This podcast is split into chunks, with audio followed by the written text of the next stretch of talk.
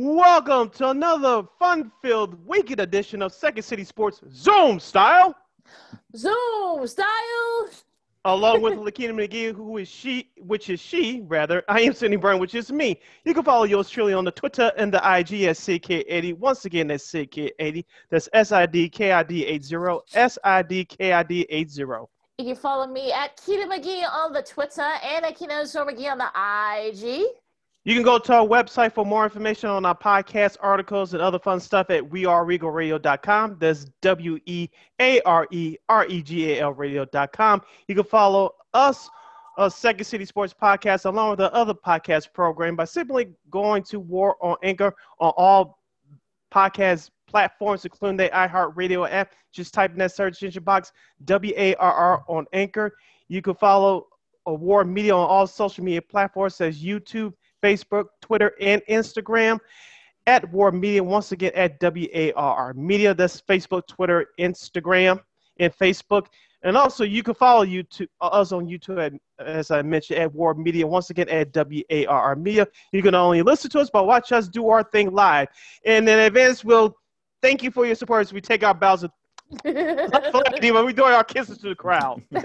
like, share, subscribe, and tell your friends. And we are unapologetically fun. And today, it gets no better than this. Excuse my bad English. As we are joined by our special co-host, he's going to hang out with us for the entire show.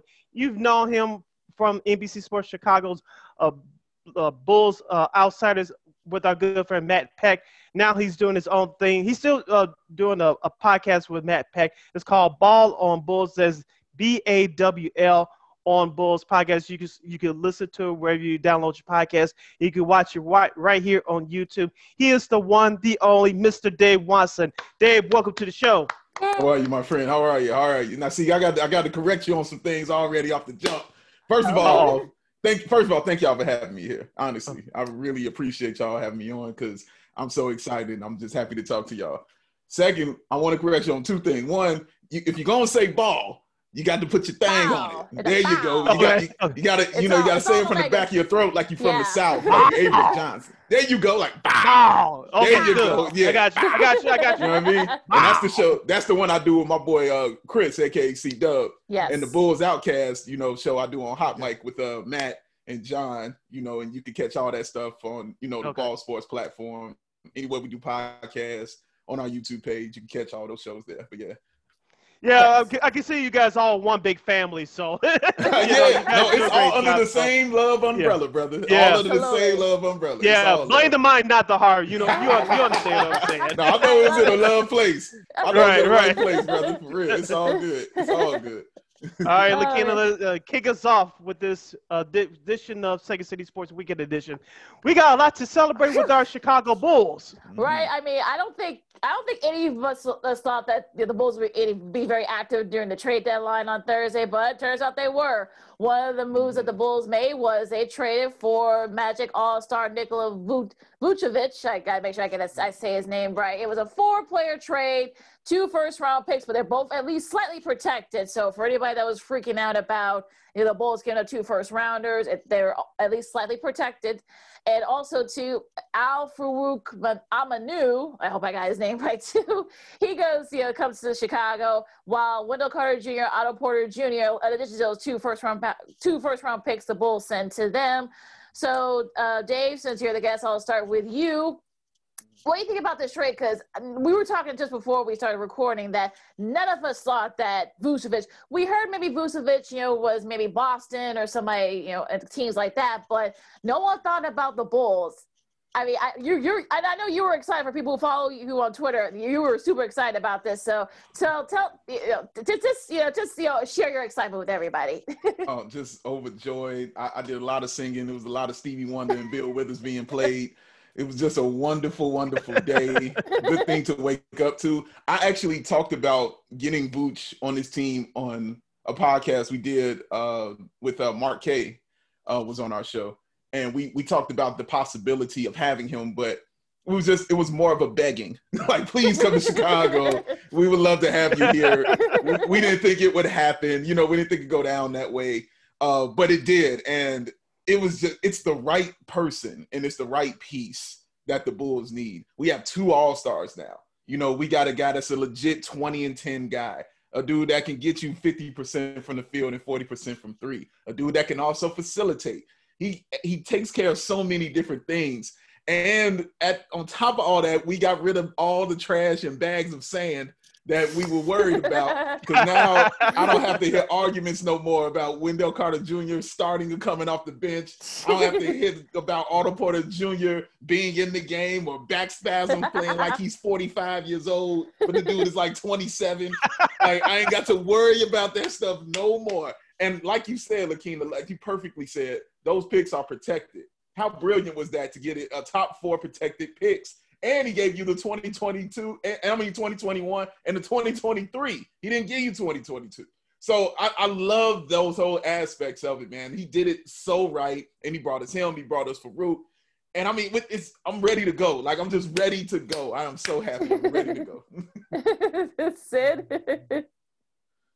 Uh-oh, uh Sid oh Sid went off my for a second, but Oh, it's cool. All that joy just hit him off. Yeah, That's all, yeah, man. That love just oh, radiates. Yeah. Yes. but, but it's amazing too because you know I, I, look I'm a regular on that on your hot mics and you know to hear people argue about you know Wendell Carter Jr. and you know I, I, feel bad for him because I really wanted him to succeed here, but once you know the, the coaching change happens, yeah, you know he just wasn't a good fit for this offense, and right. you know, and I, and I kind of feel like you know Otto. I look, we've all had our issues with Otto. I mean, people were making fun of you know him uh, that you know him leaving was the best part of you know him you know his memories here in Chicago. So yep. it, it's crazy to, to think that they were able, the Magic were able to you know AK was able to kind of talk them into getting you know Wendell and Otto and yeah. the, the two the first round picks that are protected. It's crazy. So here's Sid. So Sid, what did you think about the trade?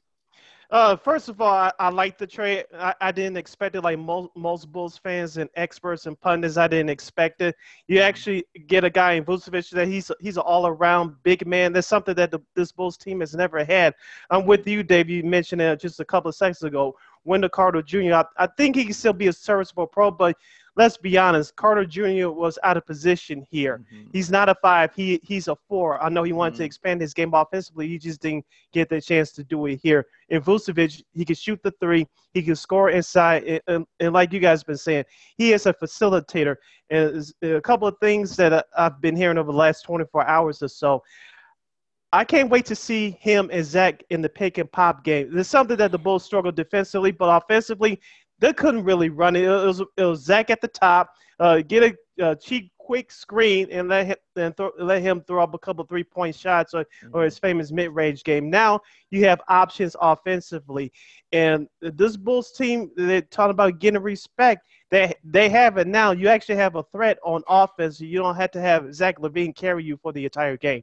And that's yes. what this was Troy. This was Troy was about to get Zach mm-hmm. some help because I hear people say, "Oh, the, the, first round picks and blah blah blah," but this is what you wanted. You wanted to have that second score, and you got a guy who is all around great player. He can play on the inside and the outside. He can mm-hmm. shoot the corner. He can facilitate. So not all the pressure has to be on Zach all the time. So I, I yeah. think this is this is a, a, definitely a pleasant surprise when we all got the news mm-hmm. about like a little after ten o'clock yesterday. Yeah, and and this is a dude who's a legitimate seven footer and he plays like he's a legitimate seven footer. Yes. Like he doesn't shrink to the competition. I talked about him two years ago. I, I, wrote an article for NBC Sports Chicago, and I talked about him in that article two years ago because that was my first time like really paying attention to him because he was giving Lowry the business.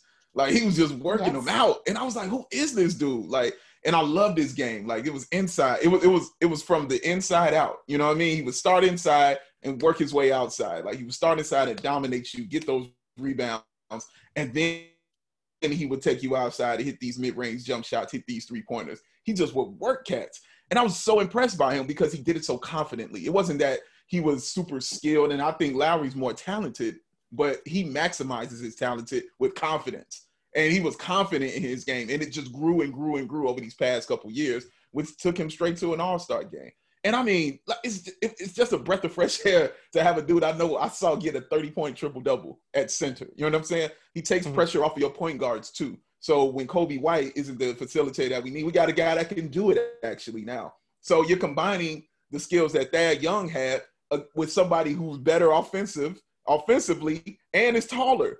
It's, those are awesome things. Yeah. Like those are awesome things. Like I don't have to watch Thad play the five anymore. And not say he didn't play it solidly. He did. But I'm saying that's not his position. That's not what he does. That's not where you want him at. You know what I'm saying? But he had to be there because we needed him. You know, he had to do it. But now all that's gone. Everybody's roles are now defined. They know where they are. They know where they need to be and where they should be at. And that's what makes this feel good when you got two all stars on your team, man. We legitimate, y'all. We legitimate. it's so awesome. it's it's it's amazing, right? Purge, purge, purge, they purge. See it, get it out, see it, get it out, baby, get it out. Oh, my God, yes, yes. Let there the joy come.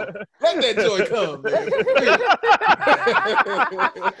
oh my gosh! Oh my God! This well, and I think that we look because I think the fact that we didn't think that the Bulls would be this active in the trade deadline, right? I mean, we mm. all thought that you know we they would probably wait till next year and you know during the off season to see you know feel everything out. But look, they didn't just get rid of Wendell Carter Jr. and Otto Porter Jr. They got mm-hmm. rid of Daniel Gafford. They got yes. rid of Chandler Hutchinson. They got yes. rid of Luke Kornet, who, Preach. you know, of course, Bull, you know, Jim Boylen famously said he was Robert Horry Jr., which I, I, I don't know. I, that's still you know, you know, flabbergast me. So, you know, it, it's, it's amazing. I mean, it's just amazing to see that. Look, AK and Eversley. This is why we AK and Eversley we trust because look, they're going for it. And you saw um, AK's presser uh, last uh, on Thursday night. Look, they're not done. They want more, and look, I, I commend them for it. And I think, look, we should just go along for the ride. You're listening to yeah, you're listening to the weekend edition of Second City Sports along with Lakina McGee, which is she. I am Sydney Brown, which is me. We're joined by our special guest co host for today. His name is Big Dave Watson from the Bow on the Bulls podcast. Did I get it right, Dave? Yeah, I mean you hit that with all the love. there it is. There, it is. there you go. As we continue our, our discussion on the Bulls trade, and we'll get into some NBA later on in this segment. Dave, I want to piggyback off your point of Lauri Markkanen. And sure, I was sure. watching uh, GN Sports on Thursday. That's WGN TV Chicago's nightly sports program, and they brought on Joe Cowley, who's the Bulls beat writer for the Sun Times. And I thought he brought up an interesting point that most people uh, don't talk about. Lauri Markkanen, we talked about his uh, toughness and, and he's injury prone. We talked about a, a lot of Lakina on this show, and, and bringing Vucevic over now. Uh, kept himself. He didn't. He couldn't relate to the young, his younger teammates. Now uh, he, he has a sort of a quote unquote older brother on the team, mm. and uh, who he can relate to, and someone that can perhaps hold him accountable. I, I, I didn't think about it that way. I said, yeah, it makes sense, and if I'm Lauri Markkanen, since you didn't get traded on Thursday, even though you're a restricted free agent this summer, this is your last chance to get it right to perhaps be a part of this Bulls team in the future. Oh yeah, it's very true. I mean, you hit that on the head right there, brother. And I didn't even think of it in that way of him being a little brother to him, uh, somebody he can actually look at. And it's good to have people around you who who had played the game the style that you might have grown up playing. Mm-hmm. You know what I'm saying? Yeah. These are these are Euro players along with Satoransky, you know, and guys like that. Like now you got a you know kind of a Euro style lineup, and then you got AK who's also from a Euro background of basketball. Mm-hmm. So yeah, he's getting all these people around him that understand his game and know what he kind of needs. And then Billy Donovan, you know, who's a who you're gonna see how good of a coach he is now because he actually has mm-hmm. talent around him. So that's gonna be great to see. But yeah, but I expect a lot from Lauri. I I've been a big and Lakina knows I've been a big yeah. Lauri Markkanen fan, huge Lauri Markkanen fan. And this was always before the season started. I said this was my last season with him because he has to show improve. Like mm-hmm. all the lies and all the excuses have been removed now. Yep. Now you mm-hmm. now you got a ball. Like you got it all. Now you got a ball. Let's see what you can do. And we didn't see it a lot. You know, it was yeah. very mm-hmm. inconsistent, which I was like, fine. You know, let's trade him. Like, look, we can get him out of here. It's fine. Give me a point guard. Give me Lonzo. It's okay. Now he didn't get traded. You know what I'm saying? It didn't happen. So now I want to know what that what the reaction for him is like now. Because they let him know, hey man, we're trying to win and we're not playing around anymore. Like none of that cool with losing stuff. We're not with that mm-hmm. no more. We're about this strong mindedness. We're not done trying to make moves. So we need to see what you want to do. What do you want to do? You know, do you want to ball? You want to be here? Or do you want to leave? So man, it's gonna be interesting going forward to watch how he responds to that. Because I'm proud. I've, I've, called, you know, Leonardo DiCaprio and George Clooney to come get me off of Lauri Island, you know, to send me the plane to come yes. get me off. I made the call, and now I'm, I'm like, and, and when they pulled up, I was like, you know, give me another day. You know, it's like just hang yeah. out with me another day. Yeah. Let me just see. I just want to make sure because you know I'm kind of ready to leave, but I just want to see. I, I want to know for sure what it is. And I mean, he's got, I mean, just zero excuses, and he's got to ball out, man. Because Vooch is gonna ball out. So oh yeah, Lauri needs to be a part of that too. I could totally see uh, Vucevic sort of pushing, you know, indirectly though, pushing, you know, Lauri to kind of be better. So let's hope he can, you know, he can do that because look, I want him to stay here, but if look, if he doesn't, you know, come out and ball like you said, you know, they get he gets traded or they don't match the offer sheet, then I, I won't lose any sleep if Lauri leaves. I, am right. at that point now. yep, yep. That's that's the sad place to be right now. Is that's where we're at. Like we're okay if he goes, and we're okay if he, you know, thrives somewhere else. That's okay because we've seen enough. But he's he's got time. Is all I'm saying. He's got yeah. time, and, and and like you said, it's a contract year. You know, restricted free agent teams are going to throw money at him because he's still seven feet tall and gets you 19 and six, shooting 50 from the field, 40 from three. Those aren't easy to find. You know what I'm saying? The NBA. So they're going to throw money at him. That's going to happen. The question is, how much does he want thrown at him? Yeah. So that's what this is going to prove now in the second half. And if he really wants to be here or if he wants to get his money. I mean, either way, I just want to see him play better. Either way it goes, I just need to see him play better and be more consistent. All right. So, you know, there were a lot of trades that happened in the NBA uh, Thursday days. Uh, 16 trades, 23 teams were involved. 46 you know, roster players were moved around. I mean, they say that's the most niche category in the past 35 years of the trade deadline, which wow. I find that hard to, it, it's sort of hard to believe. So which trade, you know, league wide did, you know, was one trade that surprised you? There was, mm-hmm. was there a trade that sort of like, hmm, really? Hmm. Mm-hmm. So what, what, what, what trade kind of caught your attention? You know, it was, it was a smaller one I think kind of caught my attention. Might have been big to a lot of people, but it was I, I, look at it as a smaller trade. But when Gary Trent Jr. got traded for Norman Powell, I kind of raised my eyebrow at that because I really, really like Gary Trent Jr. Yeah. And I loved how he was fitting in in Portland. And I didn't see anything that he had done. And maybe because I don't watch enough Portland basketball, but I didn't see anything that he had done to warrant him being traded. And I'm not saying Powell isn't nice. I've liked Powell for years. Like he he can play ball. Like seriously, that dude can can get yeah. down. But Gary Trent Jr., you know, with his youth, with his three point shooting, how he spread the floor, how it seemed like he made things a little easier on the offensive end. And he was okay defensively. I'm not saying he was a world beater, but he was okay defensively. Yeah. I, I just liked how he fit over there. And maybe they saw something or feel something that I didn't. You know what I'm saying? So yeah, obviously that's fine. But yeah, it, it, it raised my eyebrow a little bit just to see that. So now him coming to uh Toronto, he'll have plenty opportunity to you know thrive and grow, and he'll have space. You know what I'm saying to be that guy because they're a team that's kind of in the middle of starting over because you know they tried to get rid of Kyle Lowry, so yep. they're kind of in the middle of starting over like that. But you know, it, it's going to be interesting to see. But yeah, that that's the one that kind of you know raised my eyebrow a little bit, guys. The, the, the, one thing that was a kind of a head scratcher for me, Dave, was Aaron Gordon. Like, what the hell? What the heck are mm. they doing down there in Orlando? You know, first they, mm. they traded Vucevic, now you know, then they traded Aaron Gordon to Denver. That's a that you know, I think that was definitely a steal there for Denver.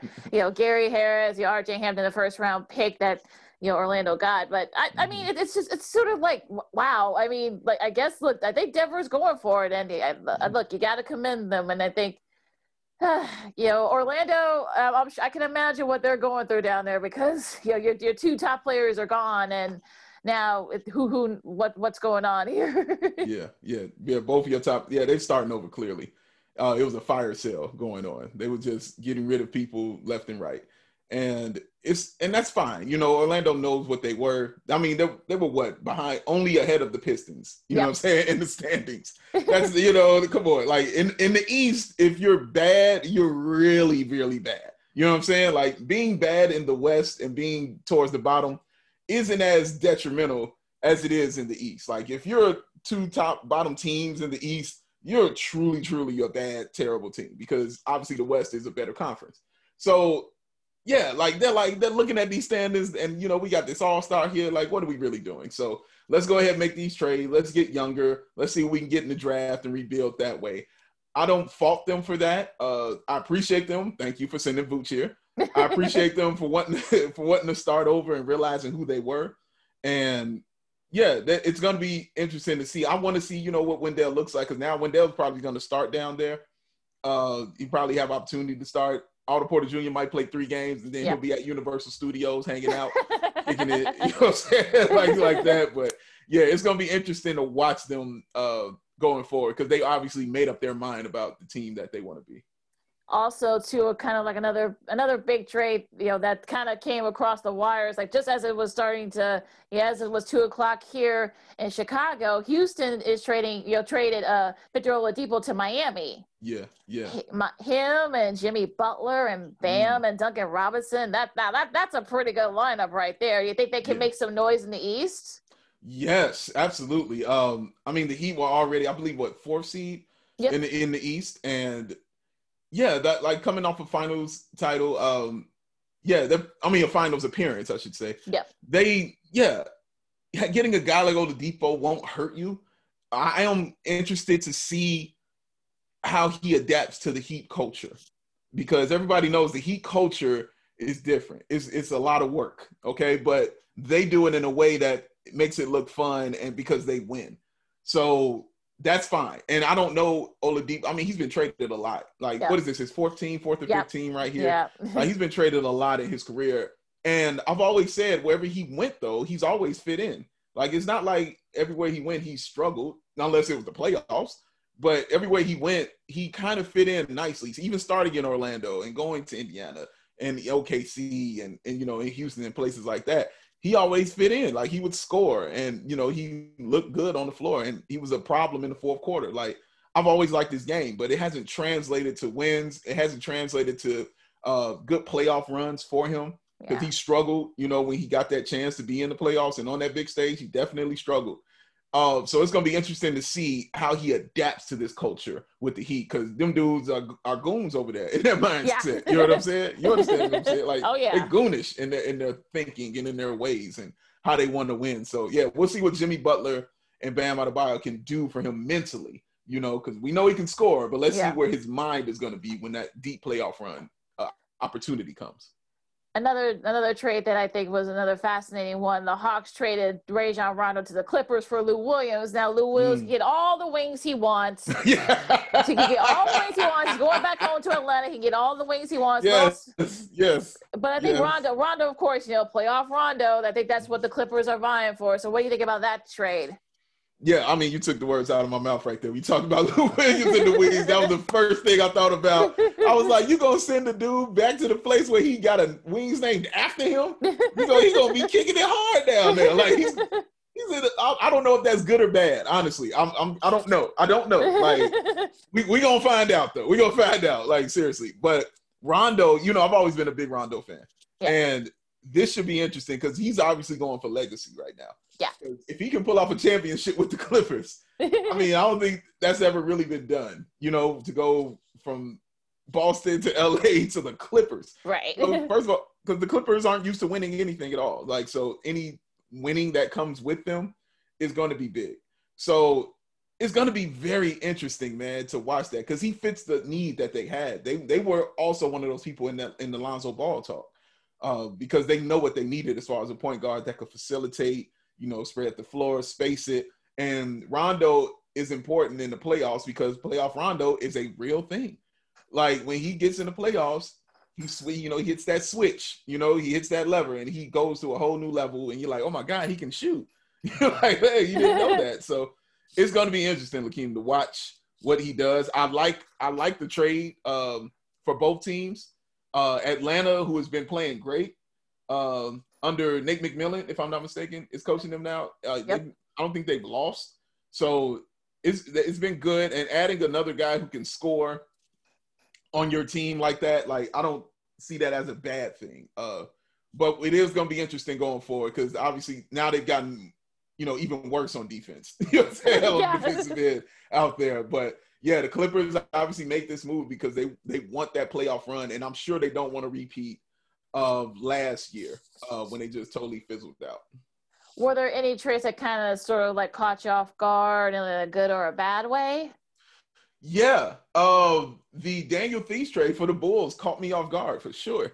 I thought I didn't because it, it kind of came at the end. Like I thought we were done, and and when I heard we got him, I was like, oh okay. And they gave him up for Mo Wagner. And I was like, yeah, because these yeah, Theis fills a role. Like I didn't even know Theis was six eight, like because he plays so big. You know what I mean? Like I thought he was much taller than that. Yeah. And I was like, wow, that's six eight. That's all right. But he fills the role of what uh Gafford want what we wanted Gafford to be, you know, recipe to my man Gafford. You know, I love Gafford. Yeah. that was the only one that hurt a little bit. Stung a little bit, but I got over it. I got over it, Lakina. I got over it. Oh, okay. That was the only one that stung a little bit. I was like, ah, oh, my guy. All right, I trust you, AK. I trust you. I trust you. but um, but yeah, and then when I heard like we got rid of Luke Kornet on top of that, oh my God, Lakeith, oh my Lord. Like, I was so happy. I was so thrilled. Like, and that caught me off guard because I didn't know that we would be able to do something like that, make that kind of move. And we got 1.3 mil back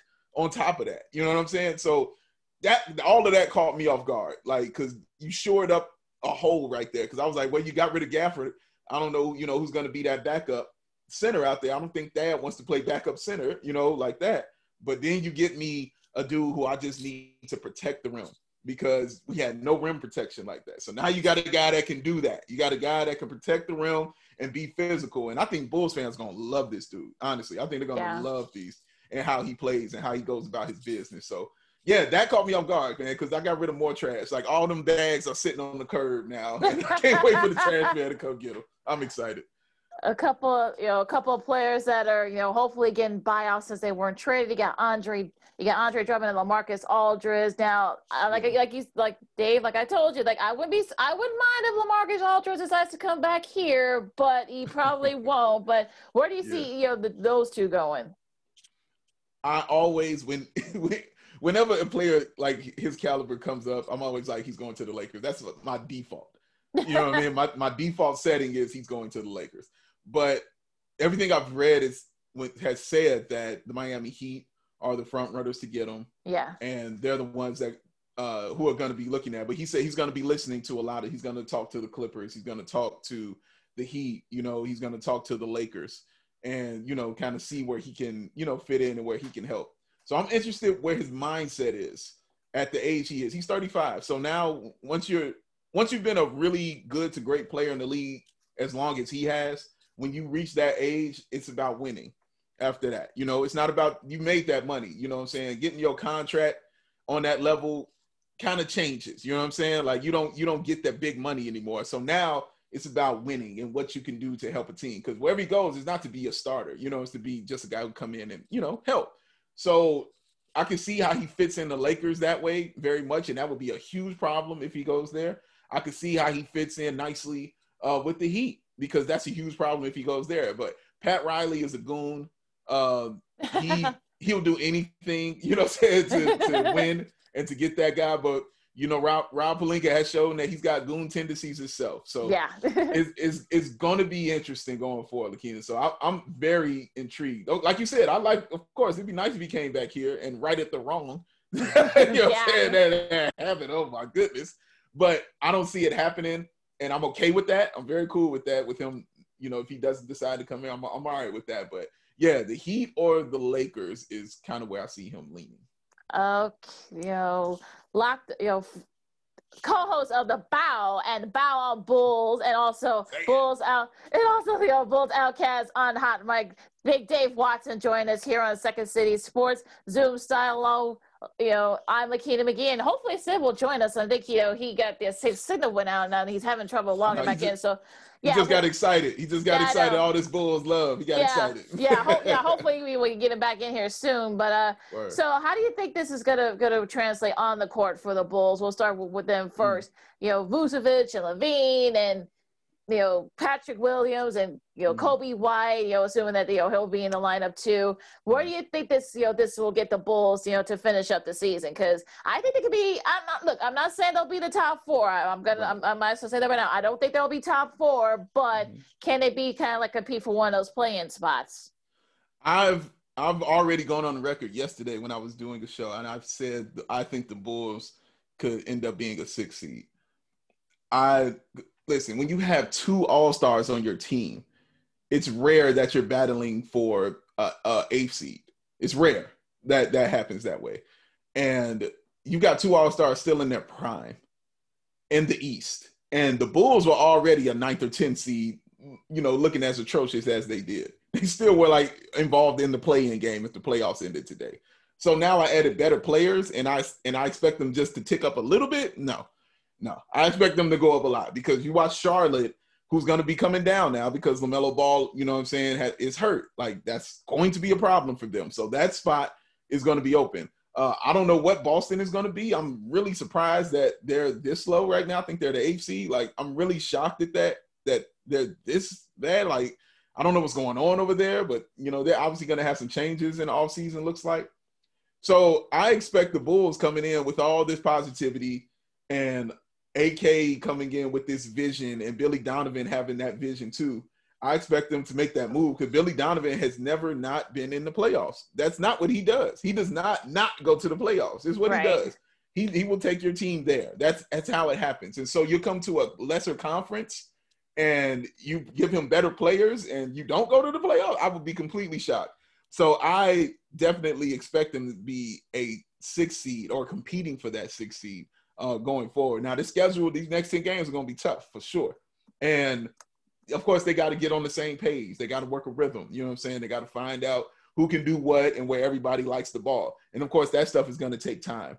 But I think that they'll be able to figure that out quickly because, again, this is the great thing uh, that I talked about having Zach in the All Star game is you got a guy who's at the table and you got a guy who can actually go in there and tamper with players and, and conversate and talk to them and say, "Oh man, you know what I mean? You might want to come to Chicago." Like and so now he had a time to play with Vooch and kind of see his game, you know, and kind of, you know, get a feel for it just a little bit. I'm not saying a lot, but just a little bit just to see that. Right. And that feels good and that's nice to see. So I expect them pick and rolls aren't hard to figure out.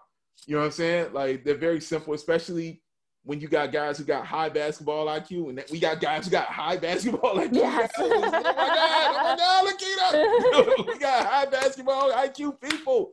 My God.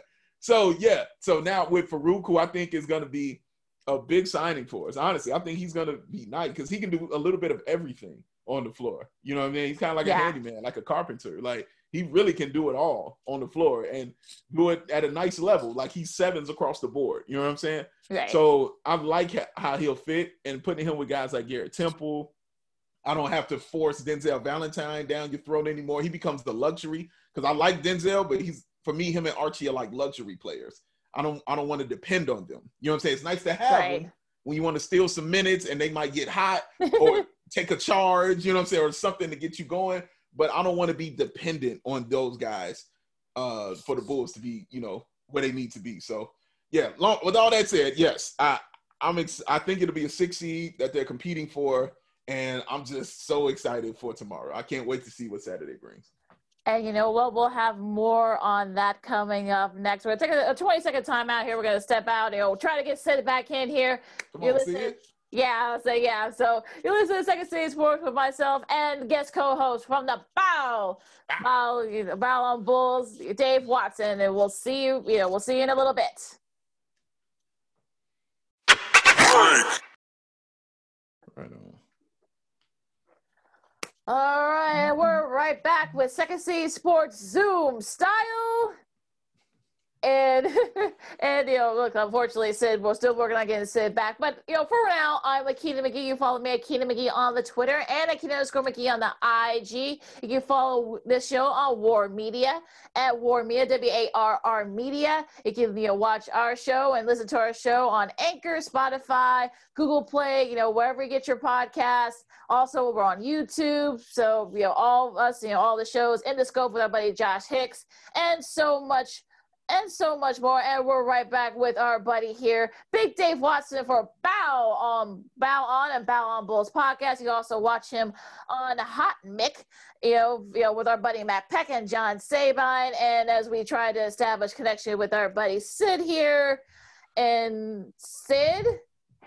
Hello, hello. Can you guys see and hear me? Yes, see we and can. hear you, sir. Yes, yes we can. Right, yeah, I had to do it for my cell phone. I don't know what's going on with my laptop. it works just fine, but for some reason it's been crazy.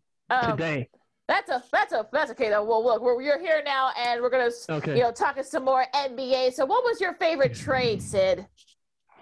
I like the, the, trade that the Orlando Magic made with the Denver Nuggets, uh, acquiring Aaron Gordon.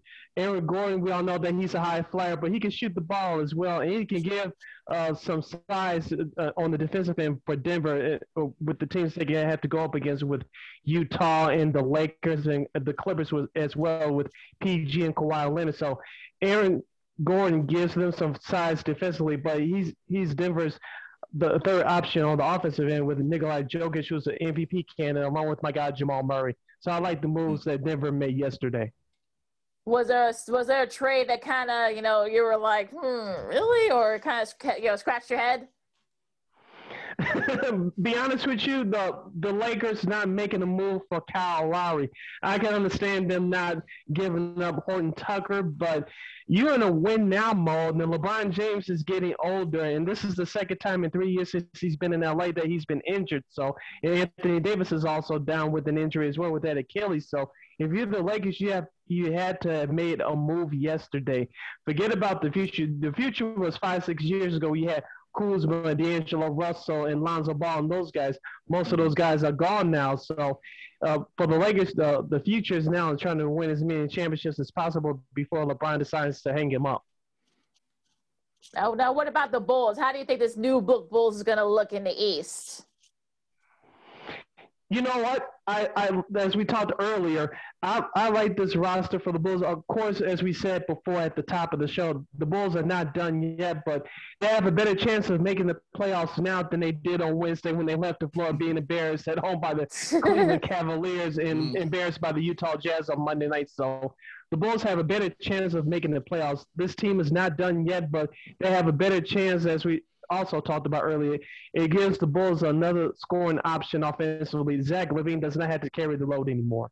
Mm it'll be interesting to see how this Bull team do against you know the Spurs. You know, the Spurs kind of have like a newish look to them, so I'm looking forward to see how they how they look. I mean, not you know not you know Zach not having to be sort of like the facilitator all the time. You got Vucevic there, mm-hmm. who is a little bit older, who knows how to do all that. He can play you know pick and pop. He can you know play on the inside and the mm-hmm. outside. So I'm looking forward to see how this new look Bulls team you know they look. I mean, look even if they don't finish, you know like you know get get get you know out of the playoffs, there's definitely a foundation there that AK and Eversley are setting, and I'm looking forward to it. I'm, I'm look, I'm excited to watch Bulls basketball again because I was getting kind of discouraged this last this last few weeks. I mean, especially you know, you know, right guys, especially them losing to the Cavs, who didn't have oh. Sexton, who you know, I think Dellavedova didn't play either. So I'm, I'm like. Oh God, we will. We will. I, look, look, look, look. We look. I, I saw Matt. Yeah, yeah. Look, look. Matt. Matt was about to go crazy, and you know, and even look, Dave. Dave's usually like the most optimistic person you'll ever you'll ever meet. He, oh, he was ejected me. too. it broke me. It broke me, man. The, when the moment I saw Wendell fall on his face trying to lay up a ball wide open, I, I, I cackled. And this is when I knew I was broken because I realized I sounded like the Joker. Like I sounded like a supervillain because I, I just hmm. broke. I was broken. You mean I don't know if you've seen the Joker movie mm. with Joaquin Phoenix, but yeah. that scene when he's on the train and he's just cackling, laughing. That was me. that was me. I was just cackling, laughing, man. And I was, I, I was like, yeah, I'm broken. I've lost it. They, they, they really broke me on that one. I'm just so glad AK heard me and, and healed me, and I feel so much better. Yeah. oh my goodness. Oh my gosh. Um, okay, so what, what you guys want to do? This you want to do like the you know, bull, you know the, the NBA matches coming up this you know this weekend, Sid? Yeah, you have to because I don't have the info in front of me. So you have to update us on what's taking place this weekend. Okay, so we'll start on you know today, Saturday. Um, you know, of course, the Bulls in San Antonio, the new look Bulls in San Antonio. We'll see how um how they look. New York and Milwaukee at seven o'clock. That should be a good one, right, guys? I mean, yeah. I'm you yeah. know Julius Randle has been you know balling like you know like you know like crazy. So mm-hmm. I'm I'm looking forward to see how how they look. You got um, Dallas and New Orleans. You know, John. I'm look. I'm sure sure John has his game circled. You know, right? You know, Dallas, you know, Luka versus Zion. I mean, that, that should be a lot of fun at eight o'clock. Yeah, true, true indeed. Yeah, he'll, he'll definitely be watching uh both. like for sure about that. He'll definitely be watching both, man. But you hit it on about those Knicks, like the Knicks in Milwaukee. Like it's it's gonna be a a tough game. Like if you play the Knicks, and we all know this, you know, from watching, you know, Thibs. When you play a Thibs team it's it's not going to be fun. Yeah. like it's, it's going to be a drag for the opposing team uh, because he'll be high defense and low offense, and mm-hmm. you'll you'll force yourself into playing their style because you'll try to run away from the Knicks, and this has always been Thibs style. You can yeah. try to run away from his team, go up 14, 15 points, yeah. but the game is never over ever because it goes so slow and it's so mm-hmm. methodical that when the fourth quarter comes around, and after you taking that pounding for three quarters, after that fourth quarter comes around and those stars start to show up, then it becomes a closer game. And we saw it just recently against Washington. Yeah. They just did it yesterday yeah. against against the Washington Wizards, who were about like yep. 17 yep. and erased it in one quarter, you know, just by being tough with those guys. So yeah, it's it's it should be interesting, man, how they play Giannis and you because you know, Milwaukee can score. That's yep. what they do. They can mm-hmm. definitely score. So it's, it's going to be interesting watching that for sure another good one here coming up on Saturday, uh, you know, tonight. I should say Memphis and Utah. That should be an interesting one too. Mm. Yeah, John. Yeah, Ja Morant versus Donovan Mitchell. That should be a fun one. Mm-hmm. A whole lot of fun. Philly and, and the Clippers. That's the NBA TV game at nine o'clock. Mm, okay, we'll see if Rondo get in there. Yeah, got rid of Austin Rivers. I'm, I'm, sure he feels some kind of way. His dad keep you know kicking him off the team. so he feels some kind of way. Like, dang man, come on, just because I asked for seconds, like this, how you doing me? right? Oh, oh, right. I mean, my my goodness. Um, going into Sunday, um, we got four games. I think I guess you could probably say like you know Portland and Toronto. I mean, we'll see how you know Norman Powell looks over there in, in Portland and you know, facing his his you know, old team. And look, Kyle Lowry, it's gonna be interesting to see how he plays because he knows mm-hmm. that you know he knows they they you know, they've been trying to trade him, so it'll yeah. be interesting to see how he responds. Very true. Um, another good one here: Orlando and Los Angeles, the Lakers. I mean, the Lakers again lost, you know, a couple of nights ago. I'm like, I'm a little worried though because you know they they you know they couldn't get Lowry, and you know we'll see where Drummond and all you know LaMarcus always decide to go, but I'm I'm a little worried about the Lakers. Yeah, the Lakers have a whole new squad, as we mentioned before, with the injuries to LeBron James and Anthony Davis. Orlando, Orlando has a new squad, and so you don't know what's going to happen with them. But if you're the Lakers, even though you have a better team on paper, these are the games that you have to win because if, if you don't, you could quickly slide out of the playoff spot, and, you, and you'll be pressured to rush back James and Anthony Davis. You definitely don't want to do that. That's a great point. Absolutely true. All right, going to Monday. You got New Orleans and Boston. Um, I hope Boston can get together, guys, because they they. Uh, I mean, they're they're going back to those bad habits. Yeah. Yeah I don't know what Boston is right now. Like they're very confusing. Like I, I really don't know mm-hmm. who they are and what they are. Like the, you, they have all this talent and all yeah. these guys on the team, but I don't know. I think it's time to start mm-hmm. looking if, if they don't make the playoffs and they come in at a low C, it's really going to be time to start looking at Brad Stevens and about what he's doing with that team and you know how far is he the right coach for them or not like because this is honestly it shouldn't be this bad for a team that was you know competing you know for a finals like the past two mm-hmm. seasons yeah. like that's a heck of a fall off you know and, and we all know how good Jaylen Brown is and you yeah. know the rest of that that crew man and yeah, it's it's it's really shocking that it's like this, but you know, maybe Luke Kornet can help them out. oh my gosh! Oh, okay. Um, you know, a good one here. They're finding a lot of tech hires. You know, Miami Heat, the new Miami Heat. You know, against New York, that should be a fun one. Yeah, Miami with all those new parts now. Uh, then the front uh, runners to sign LaMarcus Aldridge off the scrap heap as soon as he works out a buyout a situation with the Spurs. Um, they also picked up Victor Oladipo on another score to help out with Jimmy Butler. So Miami, they're not the same team as they were a year ago, but they're, they're, they're just like the Chicago Bulls. They're much better than they were the day before. So uh, mm-hmm. it's going to be interesting. Okay. Um. Probably, of course, the Bulls will. You know, the new look Bulls taking on Golden State. No, we don't worry about whether or not you know, Steph will be able to play. But uh, that should be a fun one here, and you know, hopefully, you know, I have a little more confidence now. Now this, you know, this new look team. yeah, you see that joy on your face now. Like you see how different you act when you see it. You see it, see it. You see it, see it. You see it. You know I see it. Yep. Oh it's a little different. It's a little different. it's amazing. It's a, look, uh, no, go ahead, Sid. I'm sorry. No, I was just saying. Uh, as far as the Bulls Warriors game, uh, of course, the, the, Bulls have revenge on them on their mind from early in the season, where uh, they gave their game away at the UC in the last few minutes. So, mm. uh, payback's in order, and plus, we have a better roster now. So it doesn't guarantee you a win, but it guarantees you a better chance to win the game. Oh, that's true.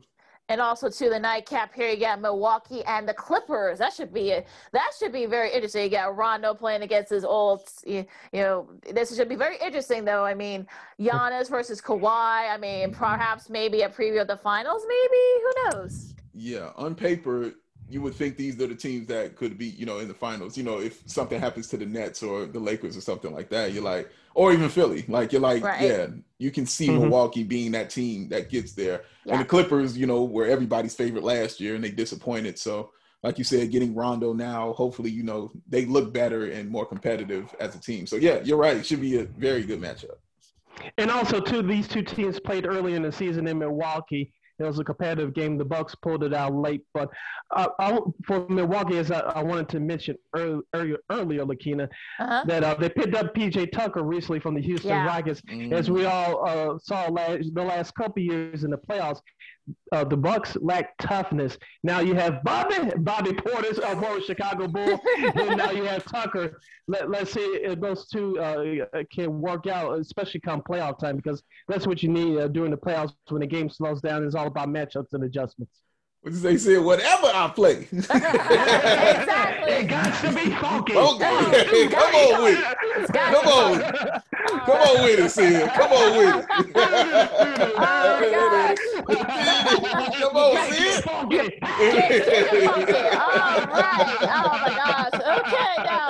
All right, we're gonna take a we'll take a time out here, take a little breather for a second, but you know, coming. I know, right? But you know, yeah, just, just a few minutes. Well, look, we'll be back in a few minutes, you know, we got look, you know, the bear, the Bears show up their backfield, and Eloy, Eloy's gonna be gone for some months. Oh no, Eloy, Eloy the DH. That's a look. That's all that that that that you know, that that yes. Eloy the DH. That's what I've been saying. But uh, also, too, some big things happening in the NFL. A couple of blockbuster trades just came down the pike.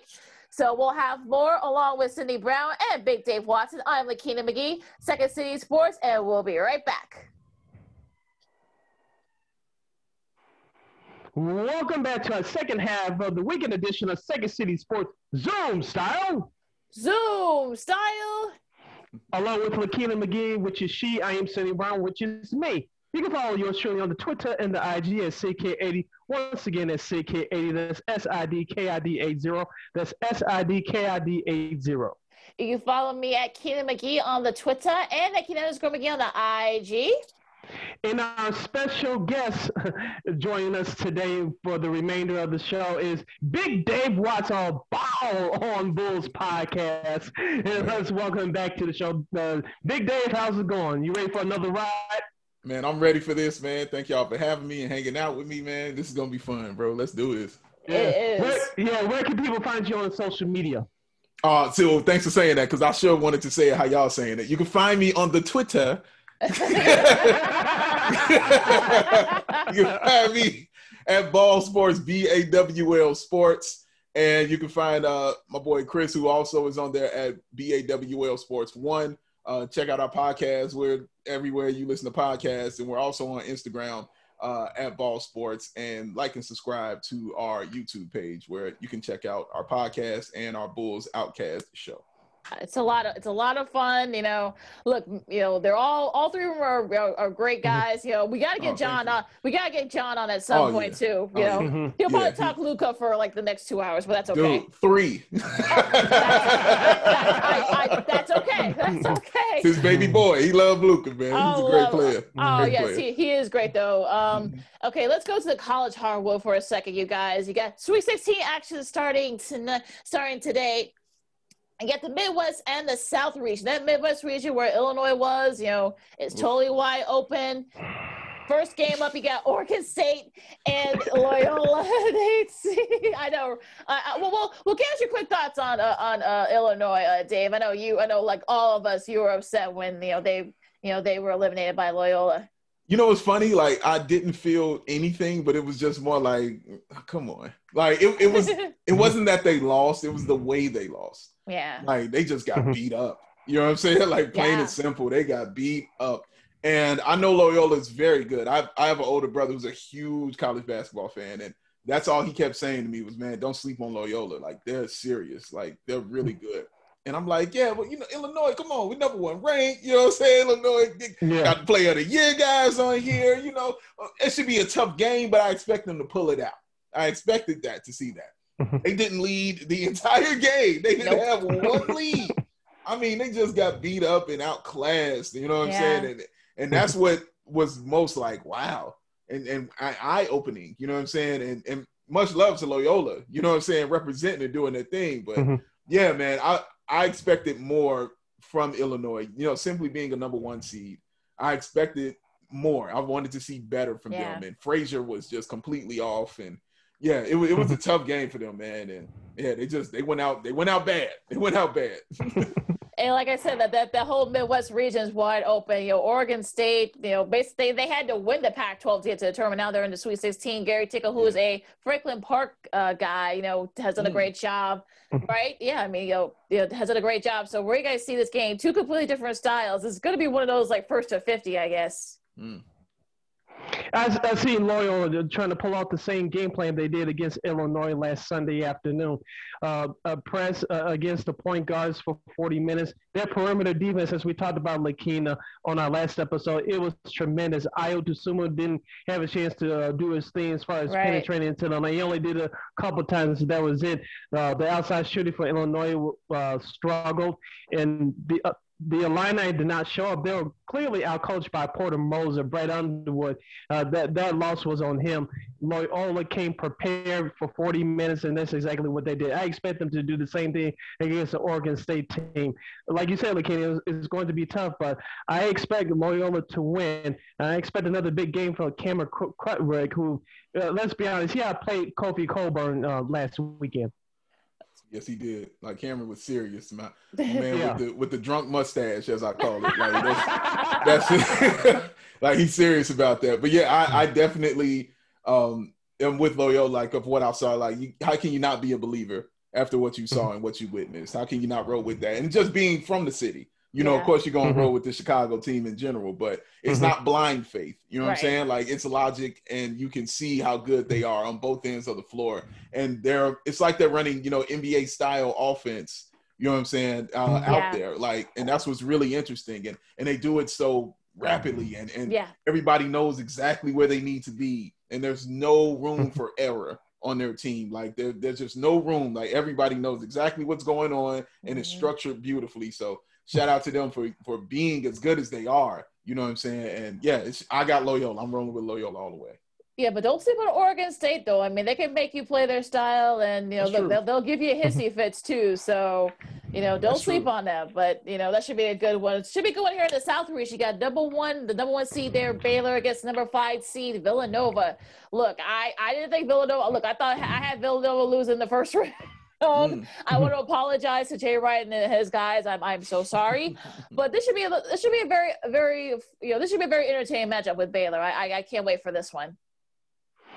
Does the clock uh, strike? Will will, it, will will the clock strike midnight for um, Villanova? Looking, I know they're without their best assist guy, Mhm. but uh, Baylor. I did watch them a couple couple of times this year. They are a good team. I just don't know. Even though Illinois is, is the only number one seed at this point to be knocked out of the tournament, part of me still doesn't trust Baylor for some reason. I I I, I, I just don't It's see it maybe like I said, maybe, maybe they'll pull this game out uh, late, but I'm kind of I'm gonna go with the slight upset with Villanova. Mm. I I'm actually gonna roll with Sid on this, and again, take it for what it's worth, because I don't watch college basketball a lot at all. But I did see Baylor play when they played uh, Illinois, and I watched them, and I was like, okay, this is a good team, but this mm-hmm. isn't uh, this isn't a world beating team. They didn't exactly. seem that way. They, mm-hmm. they they were very fast. I like the way they ran their offense. They're very fast. Like I remember that about them, but it didn't look they didn't they didn't intimidate me, you know, and they didn't yeah. scare me. And mm-hmm. that's why I'm like, no, they can be beat. You know, it wasn't like watching like when I saw Gonzaga, who I'm sure you'll get into, but yeah. it wasn't like that. Mm-hmm. And I was just like, yeah, they're okay, you know, but they can be beat. I can see them going down, you know what I'm saying? Playing always it's that's the beauty of the tournament, you know, playing these other teams, you know, like Villanova and Loyola and those guys like that, who this is it for them. Like this is their mm-hmm. this is this is it. Yeah. They take it very seriously. So I, am I'm, I'm all about upsets, so I'm, I'm, gonna go with the upset on, on, this one, man, with Villanova. But Lakina, you're probably right. Trust me. oh, I, look, look, I would be surprised. I would be surprised. You know, Villanova is actually pretty good, so I'm, I'm, I would be surprised if they do. Now, speaking of upsets, will the clock, the clock struck midnight on Oral Roberts? They face a very good Arkansas team. So, what do you guys see with this? I like the storylines for this one, Lakina. Shout out to Oral Roberts for doing that thing, but I think it's going to come to an end. I did see Arkansas play twice this year. They are a very good team, a very underrated conference as far as basketball is concerned. So oh, yeah. I'm going with Arkansas. Yeah, I know I just said I like underdogs, but yeah, it's a wrap. yeah, like it's a wrap, dog. Like seriously, like it's yeah, the clock is definitely going to strike midnight. It's a great story. Appreciate you getting to Sweet 16. Nobody had y'all doing anything at all, so the fact they got there, you know, is awesome. But yeah, Arkansas. Mm,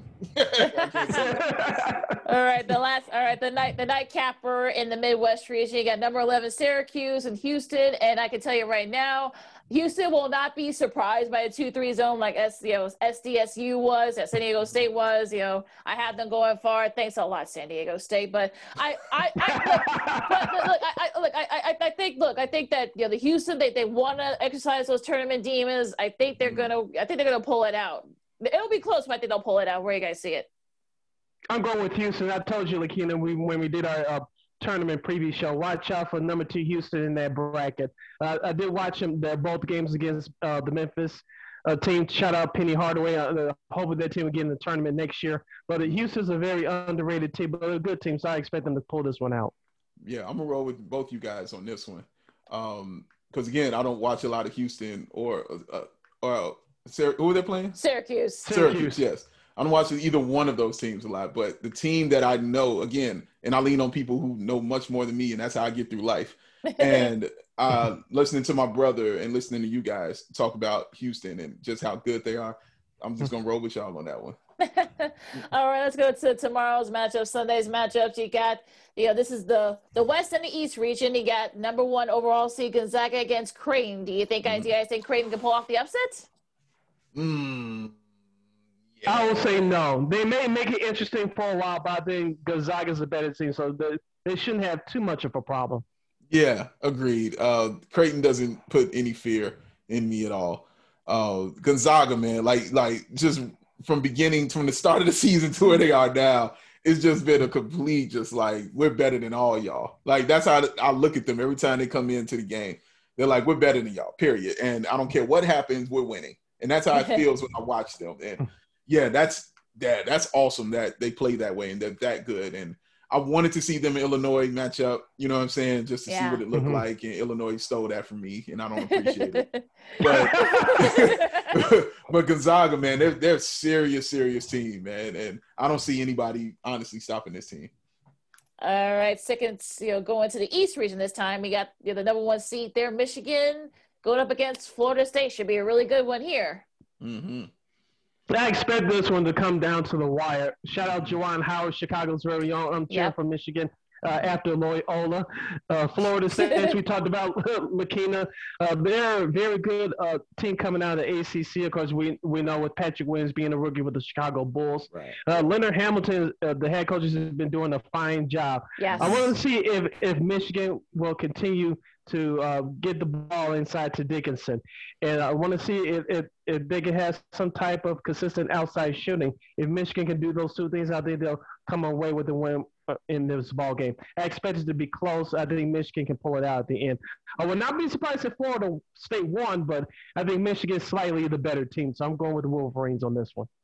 Yeah, I think you're right. Like I'm definitely riding for Michigan because of Juwan Howard because I want them to. I honestly, selfishly want to get want them to get to the Final Four because I just want to see if all of the Fab Five shows up. I really yeah. want to see it. So that's what Ooh. I'm kind of rooting for and, and hoping for. I'm I'm really hoping that that happens. But you know, Michigan lost one of their best players before the tournament started. Yeah. Um, Yeah. So a lot of people weren't thinking they were going to be, you know, even here in the Sweet 16. But not alone, not not just are they here, they're the only remaining Big Ten team in, Yeah. in- in the tournament, man, which is wild. That's crazy. But yeah, I'm gonna definitely roll with Michigan. Like you said, Florida State is no joke. They're always good. Every single year, they are a Mhm. actual straight up problem. So, but yeah, it's not gonna be easy. But yeah, I'm, I'm definitely gonna roll with Michigan on this. Put be. the damn banners back up back at Crisler Arena. Okay, Put come those on banners now. back But up. bet them banners back. Put It's the the reason we banners like college basketball. Come on, man. you. Look, they got look, look, they got new people there, so you know they're they're look, Yeah. they, they're actually letting them back, you know, letting them come visit, which is which is great. But get, put the banners back up. Come on. Stop playing. yes. All right, so the battle of the well, I, I wouldn't say football schools because UCLA hasn't been very good in football lately, but Mhm. you know this should be a good one regardless. So you got UCLA and Alabama, Mick Cronin and Nails have done a great job with their respective programs. This should one should be a whole lot of fun. Where Yeah. you guys see this game? Hmm, you talking about Alabama uh, once again a football school, but uh, they were they were very good this year in basketball. Another surprise team coming out of a, a traditional football conference. Uh, UCLA, they're uh, another underrated Cinderella as well. We talked about this in our last episode, looking about the Pac-12 uh, being better than the Big Ten, hanging in the tournament with only three teams uh, left in, in the field. But uh, Alabama, they have a little bit more of a scoring punch than UCLA does. So it might be sort of a uh, kind of a track meet, but I expect the Razorbacks to pull this one out. I'm gonna agree with you, but my reasoning is is different. Um, one, it's because the, the name of our show, Bawl, is really an homage to Avery Johnson Ah, because of the way he talks and the way he speaks, and that's what we that's what we used to make. fun of exactly Yes. right. Dude, we, we used to make fun of it all day long. We used to poke fun, like, get the ball to Deron Williams, pass the ball. So we used to do that all day long. So the fact that he coached Alabama, you know what I'm saying? Like it just like I'm rolling with Alabama for that reason. And UCLA has always is, is just never really impressed me every year. It's been a while since I've just been really impressed with UCLA. I'm always thinking, you know what, they can be beat. Like they're gonna go out. Like they'll Yeah. get two rounds, you Mhm. know, Sweet 16, and then so I would be honestly surprised if they won this game because, like you said, it would be a track meet. Like you're absolutely right, but Alabama can score, man. Like, Yeah, like, yeah, they them dudes can. can Yeah. score, man. So yeah, and in the tournament, it, it always comes down to what scoring and free throw shooting. You know, that's what it, that's really what it Mhm. comes down to. So I'm gonna go Yep. with the team that actually does it, you know, pretty well. Well, speaking of scoring, you know, in the Pac-12, you know, the, the you know, two of the four teams that are still left should be a good one to hear an all Pac-12 matchup in the nightcap. You got Oregon and USC, so both of them can score. I mean, look, you saw what Oregon did to Iowa, and the Mobley brothers just basically just you know Mhm. by themselves just hammered Kansas you know, earlier this week. So where do you guys see this game? This is definitely gonna be one of those toss-up games. I'm going with USC in an upset. Like you said, the Mobley brothers have been doing their thing all season, including this tournament. I know uh, most of the country hasn't gotten a chance to see them, of course, until uh, Keena mentioned their last uh, game against Kansas. Oregon is sneaky good, but they're not the Oregon teams that they were a few years ago. And maybe that's okay to them, but they're they're here for a reason. But I'm gonna go with the Mobley brothers with the Trojans. I'm I'm looking for uh, USC to pull at least one more game out and make it to the Elite Eight. Hmm. like you said, this was a tough one, man. Like I could honestly go either way on this one. Mhm. Um, but I'm gonna I'm gonna say Oregon. Uh, even though, like you said, like this is a different kind of Oregon team. Like I'm not used to Oregon kind of being this style of play.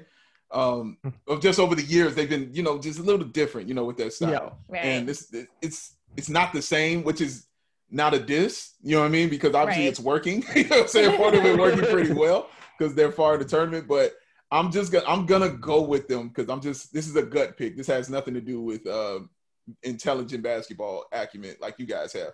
This is this is just straight gut pick. I'm gonna I'm gonna go with Oregon on this, but yeah, I I don't yeah I don't see uh USC can I don't see them not you know what I'm saying being able to contend with this team because they're very good, but my gut says Oregon, so that's just what I'm gonna go with. definitely a toss up regardless. So I hate to bring down the mood, considering that I have two White Sox friends, White Sox fan friends here, but, yeah. but you know, I mean, gosh, I, I was afraid this was going to happen. This happened on Thursday. Um, yeah. Eloy crashed, you know, in one of their, their spring training game. he crashed and apparently he has a torn pec muscle. He's going to be gone for what about five to six months? Yeah. Yeah. Uh, yeah. Uh, I've been saying, look, look, I've been, look, I've been saying this. to You I said it, you know, last season. I'm, mm-hmm. I've been saying it. He should not be in the outfield. You know, hopefully, Tony La Russa, once he does come, you know, once Eloy does come back, you know, they, he actually, they, you know, I'm sure he'll take that advice to heart now. But, well, what, what? I'll start with you, Dave. What, what do you got? I, I'm sure, I know you were, you know, like, like said, all the White Sox fans were just gutted by that news. You know, do you think this sets back the White Sox? Um, wow, that's a good question. I'm gonna say no. Um, but honestly, when I heard the news, I was on such a bull's high that it didn't slap me as hard. So I was like, I was like, okay, and because you know we we all saw the replay, and honestly, I felt it was an unnecessary injury. Um, the ball was gone, like it was out of there. He kind of did the Vince Carter, you know what I'm saying, like getting his arm kind of stuck in the rim, kind of thing. And you could tell when he came down he was just, you know, thought it was business as usual. And he was like, oh, my arm isn't supposed to feel like this. I need to yeah. take a seat. so, yeah, it's it was the worst case scenario. It's very sad. But the reason I don't think it sets us back, because the one thing the White Sox have is depth. And that's why I'm not really truly concerned about it. Of course, we're going to miss, you know, 30 home runs and 90 some RBIs. Mm-hmm. Obviously, we're going to miss that. But I get to put guys out in the outfield who might be better out there. You know what I'm saying? Than him. And the one thing we we don't lack is sticks. Like we got hitters. Like we got plenty of those, man. So mm-hmm. I'm it, it just honestly gets these younger guys who we have who we might have been dying to see come up, actually get that shot, actually get that chance, you know what I'm saying, to play. And it also, I think, kind of puts Eloy in that role that I'm sure everybody's been crying for, which is DH. Like you know, I've been saying that for the last year, dude. Yeah. We, yes, we've been mm-hmm. screaming. We we all see it, you know, and to him to for him to get injured this way, you know, that has nothing to do with you batting. It all has everything to do with you fielding.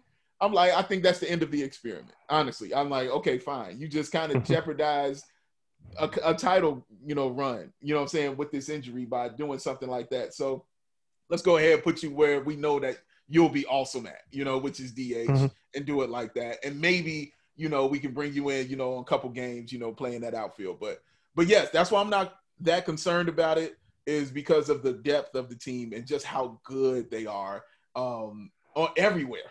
They're just good everywhere. So it if it was um yeah, if we didn't have that depth, then I would be concerned. But knowing the sticks that we have and the talent we have, I think they'll still be they'll still be fine.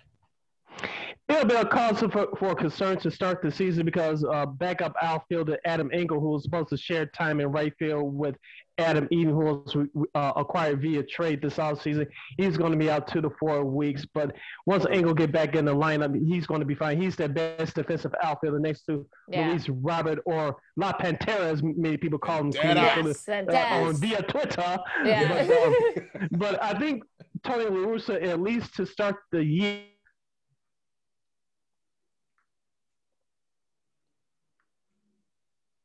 Did he freeze up? Uh oh, I think he froze again. Yeah, I mean, he's yeah. about to make an excellent point. I, you can I see know, it. You can see it. It was I know, coming. He was coming. It was. Man. I know. I know. Look, was coming. I know. Well, you know, hopefully we'll get him back on. But you know, look, Andrew Vaughn. I think he'll definitely be seeing a lot of him. And yeah. look, he actually play outfield. So I'm look. I'm look. I'm, I'm sure he'll seize the opportunity and yeah, I, I, look, I hope, look, I, I, hope, look, I hope, you know, Eloy can come back and hopefully, you know, Vaughn can, you know, hold down the fort while, while he's gone. I mean, I'm, I'm looking forward to seeing what, what Vaughn can do. Cause I think, look, the, it's, it's not going to be a lot of pressure on him because yeah. of the fact that there is a lot of depth there, like you guys said. So mm-hmm. I, I'm not worried too much about it. And also, there was a, you know, the issue was also at catcher because they were yeah. only going to carry two catchers and they got three legitimate good ones. So now that kind of cleans up, you know, clears up that space. If somebody wants to come in and steal some minute, you know, steal some time at DH uh, or do something like that, like you have options now. Is what I'm saying. You know, if Burger wants to come in and do that, he can. You know, um, Madrigal, you know, whatever, however you want to do him, you know, you can move him around in the lineup also. Like it's it it doesn't. I'm not gonna free is the wrong word uh, because it doesn't giving you freedom. It's not what it's doing. It's not giving you freedom because you're losing the Right. stick, but it gives you you know the fact you have so many options to choose from that you can play around with stuff a little bit and. Tony La Russa is just smart. Like he's just a brilliant manager. He, I mean, you, you know the pedigree. So Yeah. Yeah, I think I think they'll I think they'll be okay and be able to hold it down. Um, at least till he can maybe come back in you know September or, hopefully August or something like that. Do you think it's World World Series or bust for the White Sox? I hope that's their mentality. I'll say that it's not that for me. Uh, I'm I'm more thinking long term dominance um, than I'm thinking World Series of bust. I'm thinking like kind of like the Dodgers, uh, like that, like how the Dodgers every year it felt like World Series of bust for them, and they would get you know and they would lose or they'll you know get to the playoffs and didn't play well or they'll get there and then they'll choke in the in the World Series until they finally won one. But if you look back on all of what they were doing, it was just a long string of dominance because they were going there and they were winning. I like models like the Atlanta Braves back in the day.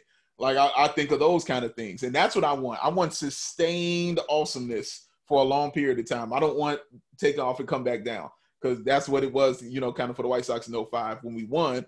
It was like, fine, we're good. Like I'm good for the next ten years. Yeah. I was like, okay, I don't want that. I just want to be good for the next ten years. And titles will come when you're just good. You know what I'm saying for the next you know 10 years or so like that. So I'm kind of looking at it in, in that sense. But I hope that's their mindset because that should be the mindset of every player on the team. We we win in the World Series or or this season sucks. All right. Hopefully, we get Save back on uh, with us here. Listen, Second City Sports Zoom style, along with Big Dave, Big Dave Watson. I'm Lakina McGee. Uh, let's go to the gridiron for a second. Um, the Bears made a pretty, a, a pretty good, you know, a pretty good signing. I, I think. You know, veteran running back Damien Williams. You know, formerly of the Chiefs.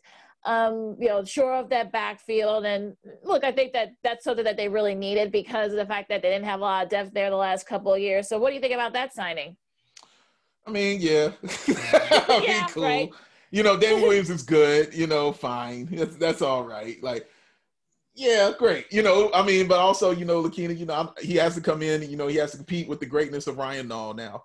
So we have to see, you know, what that's going to look like because you know Ryan Nall is poised for, you know, just a breakout season. And yeah, I'm all, I'm all in, for, all in for that. And um, yeah, so we'll see. We'll see if he's able to overcome you know what I'm saying? One of the greatest running backs in Chicago Bears history in, in Ryan. yeah, I'm look. oh, But I mean, look, look, Cordarrelle Patterson, who we love, but he is not a running back. We've, you know, we've said this from you know all last season. Man, yes. I mean, come on, but you know, you got a, a legitimate running back. But then again, you know, he's had injury issues. You know, Williams had so.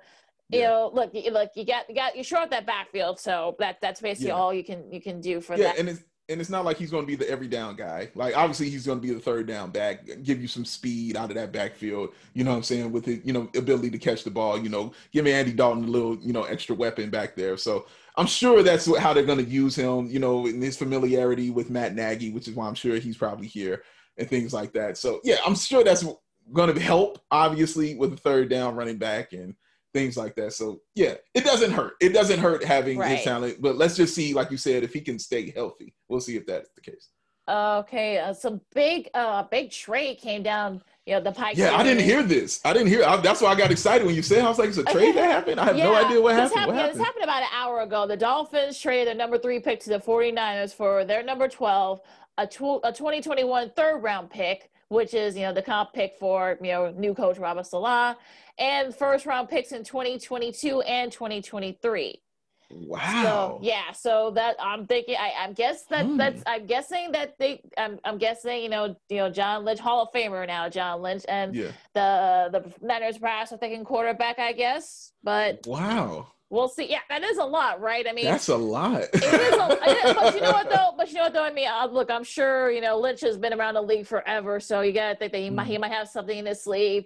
Maybe he's Sure. thinking Justin Fields or Zach Wilson, who's having his pro day Sure. over at BYU as we speak. So yeah. Yeah. I mean, It's gonna be. It, it makes me honestly when I see stuff like this, I always think of the Bears. Like, yeah, can't y'all pull something like this off? Like they just gave you everything for this. Like, but honestly, the Bears probably didn't have the. Re- I don't know what they're you know were looking at or thinking, you know, with that team. But yeah, that's a good move. I mean, you don't hesitate on the guy that you know you want. You know, you don't do that. If it's a guy that you're like, this is the one, this is how we should do, you do everything you can to get it, and you can't second guess yourself. And that's exactly what's going. That's that's exactly what this trade signals. We know what we want at three. You don't move up to three just to take that position. You move up because you know who you want.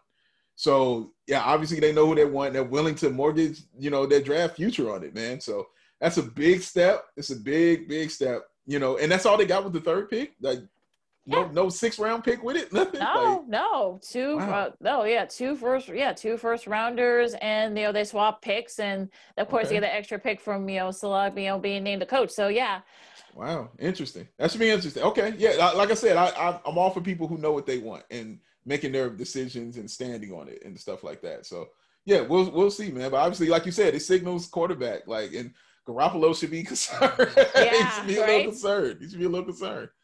I mean, I'm, I'm interested to see what the Bears are going to do with should they stay at 20 because it, it, it's easy to say that maybe maybe you know I know Lance is somebody that you know they they coveted you know they were at Mac Jones's um pro day over in oh. Alabama. I I know I know it, it's just it would, would it would be so Bears though right it's for them so to take Bears. to pick Jones. So what what what what do you think they do at 20? I think they take Jones. That's what I think. I think they take Mac Jones, and they do what the Bears do. Like, what have they shown me to say they would be anything different or do anything different and bring in somebody who I'm like, yeah, everybody's like, you know what, this dude is awesome. Instead of just some guy who's like, you know what, I think he's tough. I think he's gritty. You know, he can get out there and complete some passes and you know and maybe run uh, about three yards and fall down. Like, what if they haven't shown me anything to put my faith in them to think that they would come away with a right quarterback you know what I'm saying? And that's in that instance that everybody wants, or make those kind of moves that I would like for them to make. So yeah, I think they take Mac Jones because he he he's a bear quarterback. Like everything about him is a bear quarterback. Every from his name on down, everything about this man is, is a Chicago Bear quarterback. What do you think about the Bears off-season moves? I mean, of course, oh, you know they got the you know, they got rid of you know Kyle Fuller, you, you know they they get rid of a couple other guys. So I you know Robertson-Harris is now in Jacksonville. So any, you know, it, it, it, I mean, again, this is so Bears, but I just wanted to hear your your reaction because I just love your reaction because you always try, look, you always try to put a positive spin, even though you know we all agree that it is just you know, a bunch of BS. I try point. to, Lakina, when it because my my my positivity is always steeped in logic, and there's no logic here. Um, what they are doing is just ridiculous, and it's insulting to the fan base. And I was saying this last year when I was going on a podcast and talking about the Bears on uh, the Bear Essentials podcast. Shout out to those guys. Yes. When I would go on there and I would just, you know, plead with fans and tell them, you know, the Bears don't deserve your meathead fandom. They they they've done nothing to earn it. They've done nothing to deserve you driving four hours it's six o'clock in the morning to get to the game and tailgate and pay all that money for ticket and do all those things that you're doing. Just just to give you this product and insult you. Like you go after russell wilson. You say you offer them two you offer them basically two starters who was basically kyle fuller and Akiem hicks and you offer them what two or three first round picks or however, however many they offered them. And you're like when they say no you're like oh, okay like you like, and that, yeah. and that's not even your best offer because it's insulting. You offer them guys that you knew you were getting rid of, and you offer them guys that they that I'm sure the league knew that you were trying to trade Akiem Hicks, and they knew the contract situation, so they knew you were going to have to get rid of Kyle Fuller. So you offered them not your best, you offered them your best adjacent. You offered them some scraps. You know what I'm saying? You didn't say Khalil Mack. You didn't even start the convo with that. And I'm like, was this your 25th offer? You know, like was this your 50th offer? Like if you really want somebody, you gonna go get that. Like, and that goes for anything in life. Like if you really want that thing and you want that person, however, or you want that job, you're gonna do whatever it takes to go get it. It doesn't feel like they did whatever it takes to go get it. It seems like they had a plan. We'll offer you this. You don't want it, fine. You know, we'll move on. We, are gonna go get Andy Dalton and, and move on with that. And it just every time this was happening, Lakina, when they were talking about getting Russell Wilson and the hype around it, I had no belief, like at all. I'm like, yeah, right. I know history. I, I'm I'm a history person. Like I know the history of this team. Nothing about them says that. Everything about Andy Dalton said bear quarterback. everything about him said, "Yep, he's coming to the Chicago Bears. This is what he's gonna do. It's Andy Dalton." So yeah, I think I think the moves have been terrible. I think they've been insulting, and Right. I don't think Bears fans should be giving these dudes their any kind of love. I think they shouldn't honestly just stop going to some of these games. Stop giving them the, your money because Right. when you affect the bottom line, that's when change really happens. And you got to start affecting the bottom line on this team, man, because it's insulting. Honestly, it's insulting and it's depressing. It's the first year I've ever considered not watching the Bears, like in Mm. my life. I'm just, cons- I considered it. I'm like, man, I don't want to watch this team. Like, why would I put myself continually through this abuse? Like, it doesn't make sense to do that. So, yeah, I haven't liked none of the moves, Lakina, to answer your question. You know, I haven't liked none of the moves they've done. They've been typical, and yeah, they they stink, and it's upsetting. Yeah, I, I mean, look, I, I think like you said, Dave. I mean, I'm, I'm just, I'm just like flabbergasted by all these, all these moves, right? I mean, like I said, it's so Bears. You just, you just got to sit back and laugh at this point. It, it just, it's the only thing you can do. I mean, I mean, God, I mean, you know, they get, they get Andy Dalton. They actually, you know, you know, they actually had the nerve, the Bears social media team, who, you know, shout out to them. They're, they're actually one of the better social media teams in the NFL. But True. they actually put down QB one with a Photoshop picture of Andy Dalton, you know, in a Bears jersey. Really, really, you you're you're, you're going to do that? Really, just to knowing that your how your fan fa- fan base feels about you know this Dalton signing, like really, come That's on. abuse. That's abuse, Lakina.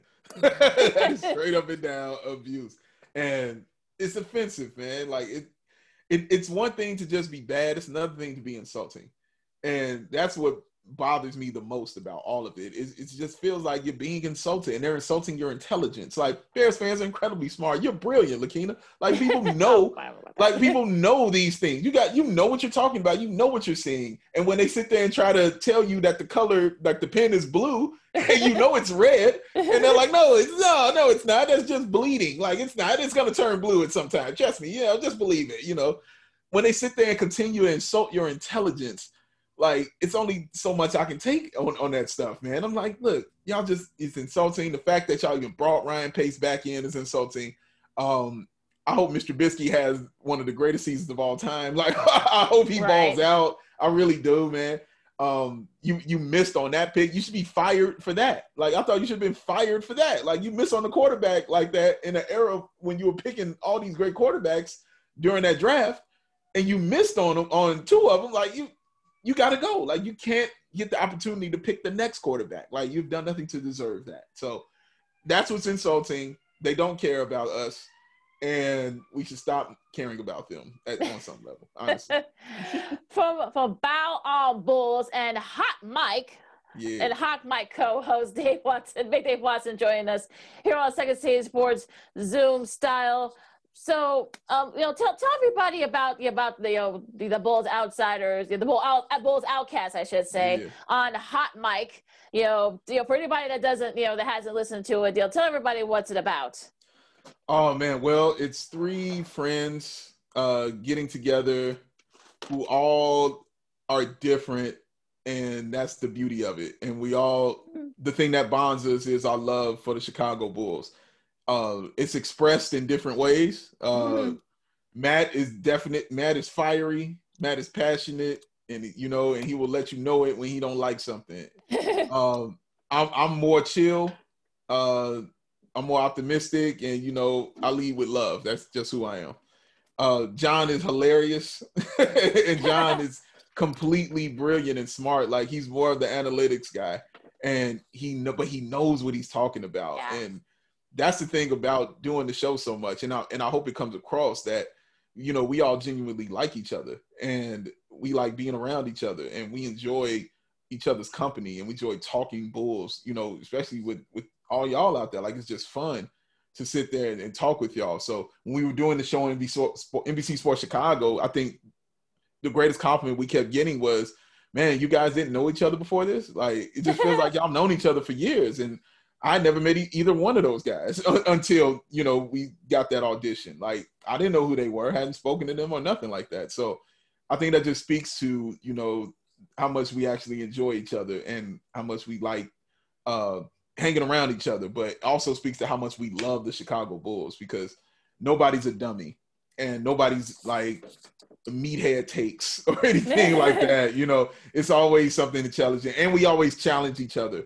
You know, we don't. We're not just accepting uh, things. You know, it's it's always challenging each other. We're always arguing. We're always debating, and yeah, like it's just so much fun to do. So I hope that comes across that when we do it, um, we do it on Hot Mic, uh, which is an app you can download and watch the fourth quarter. Watch us talk the fourth quarter and the post game uh, with us, and it's free. It's a free app. Don't cost you anything. Mm-hmm. Um, you can definitely yeah. come hang out with us and chill with us and talk with cool people like Lakina in the chat. And yeah, it's it's just fun to do. So yeah, you can see it there. You can see it on YouTube on our uh, Bawl on Bulls page. Uh, you can definitely go there to see it. And there's a podcast. If you can't see it, there's a podcast after every single show. That's on the Bawl on Bulls uh, feed.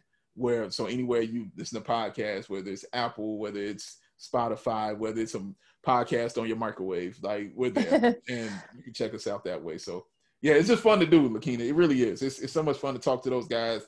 I love talking to them, man, and, and talking Bulls. And those are the first people I want to talk to when stuff like good stuff like this happens. Those are the people I want to discuss this with. It, it's weird because you know when we when we first met Matt last year when we were still doing the show in studio, you know he was telling you know, he basically said the same thing, the same thing, saying that, look, you guys have never met, but yet it seems like you guys have known each other for years. Yeah. And yeah. it comes across that way. And look, it's, it's a great, you know, it, look, I, I'm on it, you know, a lot, you know, our, our buddy Gustavo is on it too, you know, Gustavo. a lot of regular, a lot of regulars. So guys, please check it out. And also too, you know, you know, Bawl, Bawl on Bulls podcast, yeah. you know, you know, tell us, is, is there any difference between, you know, those particular podcasts and the guys, you know, what you guys do on Hot Mic? Yeah, definitely. Uh, well, one, I do it with a different person. That's probably the biggest well, yeah, difference. Besides that, yeah. Uh, yeah, I do it with my guy Chris, uh, aka C Dub. Um, but the other thing that's different about it is we wanted to make Bawl on Bulls kind of more of a, I guess, how can I put it? A, a place of comfort and a place of chill, but also a place where sports fans and people who don't like sports can come and listen and still be entertained. Uh, we we don't we don't script anything. We we we script nothing on our show. We don't script questions. We don't prep anybody. That's not what we do on on Bawl on Bulls. We we are straight just conversationalists and it's very organic. And so when we have guests on, we genuinely want to know what these guests, you know what I'm saying, think. And you know, we want to know what their background is and we want to, you know, we genuinely care about these things. So those are the questions we ask and you know we come up with and come across and of course we talk bulls for sure no question about that and it's just fun man like it's just a lot of fun every year we do a tournament of trash uh that's always bulls related. Uh last year we did worst jim Boylan quotes. Um uh robert Horry, uh luke Kornet's robert Horry was the winner. Oh um, yeah. it, it, was it was probably the easiest one we done because oh, it was yeah. easy to find those quotes and come up and like yeah he said all of this stuff. So yep. um so we had then we'll have you know special guests on like Darnell Mayberry, uh, Joe Cowley. Uh, like we said, we just we just did a two parter with Joe Cowley. That was that was amazing. You should definitely mm-hmm. check that out. Oh, yeah. uh, Mark K, who's great guy. Uh, C Red Fred, who was the reason we even got into the Bulls podcast again was was C Red Fred, um, who's been a friend of mine for man feels I think a, almost a decade. Like I've been tight with Fred, so yeah, he's very um, important and instrumental with that. Um, but yeah, we just always have a lot of great guests on. Uh, Kendall Gill, Will Perdue, you know, guys like that. And yeah, we got more guests coming up. Uh, more bull stuff to talk, man. Yep. And yeah, we just we're just excited to keep moving forward. So yeah, we appreciate the people that subscribe and, and download and like our stuff. So we're always surprised people listen to what we're doing. So the fact people like it and enjoy it and want more of it always always makes us feel good. All right, so I'm, I'm trying to get Sid to come back on. Is it, apparently it's not still not letting him come back on, but uh, look, I want him to be great. I know, right? It, it, it's crazy. So you know, did you do you watch Unsung? Because we, you know, Sid and I, you know, sometimes we talk about some like you know pop culture stuff. That oh, come on now, yes. Yeah. what are we say, talking about? What are we talking? Let's get into well, it. Well, I mean, look, I mean, look, Morris Day. I mean, of course, that just aired, mm-hmm. and I have it recorded on my DVR. oh, you haven't? Oh, you haven't watched it? Oh, okay. So yeah, so I'm like there was a lot of stuff that, that some stuff that you that you'll know and some stuff you may Sure. you know that you probably you know didn't know but Sure. i'll just i'll just say it like that so what are like some of your like you know let's get to know dave a little bit you know Sure. that like you know your your favorite you know sports memory you know even you know non-sports memory your favorite music i know that i know like the type of music you like to listen to so let's get to know a little bit more about you Uh, well, I'm all about uh music. like music is my love. There's a poster comment hanging up back there. Yep. Actually, which you can't see it, but there's a there's a Beach Boys album by Ah. over there also. Pet Ah. Sounds, which is which is my one of my top five albums of all time. Is Pet Sounds by the Beach Boys. um so yeah i'm a, I'm a music fiend like that's sports and music are, are my loves like i love them and it's it's it's neck and neck like, like honestly it really is you know it's like chicken or the egg like who came first like i don't know but they're they're both I, I love art you know anything involved with the arts I, i'm with it you know even the actual art um movies you know Sim, I'm I'm about all that stuff. Like, yeah, that that's me for sure. But yeah, music, I'm I'm just a, a fiend for. Like, it's what I do. It's what I love, and I just enjoy it, man. And yeah, like that's that's that's what it is for me, Lakina. Like that's what that's what I'm about. So when stuff like uh the verses comes up, yeah like I get excited, you know, about that because you know I get to watch the Isley Brothers versus Earth, Wind, and Fire. I know. Oh, SW SWV versus Xscape. That's. Xscape, yeah, yeah. Although- although Method Man give- versus Redman. Yes. Oh, that should be an interesting one too. oh my gosh. because I think because Lakina, I think because I've been making this argument since December that or that uh, the Isley brothers are the greatest group of all time, Yeah.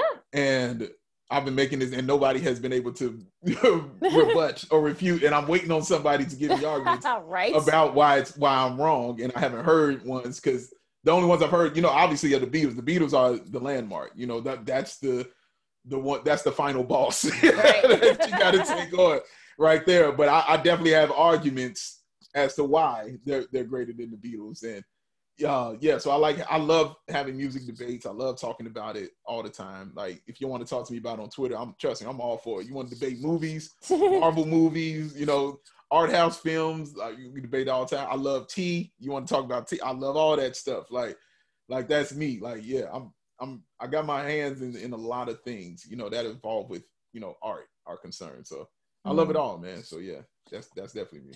The fine arts are definitely like something that I think you know people you know don't really appreciate, and so it's an, it's unfortunate that you know the art programs and music programs are always the first ones to get cut when it comes to schools and budget. Yeah. But but there's like you, we've seen it. You know, there's a lot of great musicians, great artists. So both both contemporary and otherwise. So it's just it's just amazing that you know now that you have you know social media and things like that, and you know Apple and Spotify to kind of showcase them, which is great. Yeah, no, it's it's real good, and you know, having even places like YouTube Music, which was you know Google Play before, Yeah. but YouTube Music where I can like store you know my music library because it's it's it's really ignorant how much music I have at home. It's really ridiculous, and but it's good to just have know that if something happens to the physical copy, I, I have it there, or or if you go listen to a song on Spotify or Yep. iTunes and it's not there, you know, I'm like, oh, I'm not worried. I have that album. Like, you know, let me just go play it. it. I already got it. So it's good to for for those kind of feelings. But yeah, like my my addiction is ridiculous in all forms. I mean, uh, folk, rock, jazz, blues, hip hop. Uh, it doesn't matter. I'm I'm you know I'm really into all of it and all forms of it and all styles of it. Country, like I'm I I like listening to it all and because I, I think you get something from everything. Like there's greatness everywhere. So yeah, and it, and it's like it's those are those are like my books. Like when people read, they can be transported to you know different places and different dimensions and things like that. I'm like that with music. So that's that's how you travel and you you know find out places and how people speak and you know how they talk and you know it's so much you can learn you know just listening to a musician and listening to that stuff so yeah it's it's important it's important couple more minutes here with Big Dave Watson here on Second City Sports Zoom style. I'm Lakina McGee. Now, you know, Dave, you know, what's your favorite sports memory? Ooh, wow, that's a big one. Uh favorite sport. I I don't think I have one in particular. Uh, but I definitely have several. Um, I remember okay, the Bulls third championship. I never saw the last minute or last minute, minute 30 of it because my hands were in my face the entire time and I couldn't watch it. And I'm just hearing my family scream around me, you know, and when step so when Paxson hit that three, I didn't see it. And oh, okay, wow. when he hit it, I just heard my mother and my brother ah, go crazy. I was like, "What? What happened? What happened?" It's like, "He hit a three. I was like, "Oh my god!" Like, like so that is that memory of it. Um, Illinois, uh, when they beat Arizona, Ah, yes. when they came back, is one of my favorite sports memories. Um, because I just remember watching that and and not giving up on it. Like, like, no, they can't go out like this. That's all I kept saying in my head. This is Right. possible. They can't go out like this. It's still too close. And Dick Enberg was on the call, and just hearing him say "Oh my" a bunch of times during that game, it was great. That's my favorite college basketball game ever. Like, it was it's awesome. I, I my favorite one ever is that Illinois game. I can I can watch that for that second half, you know, just all the time. I love it so much.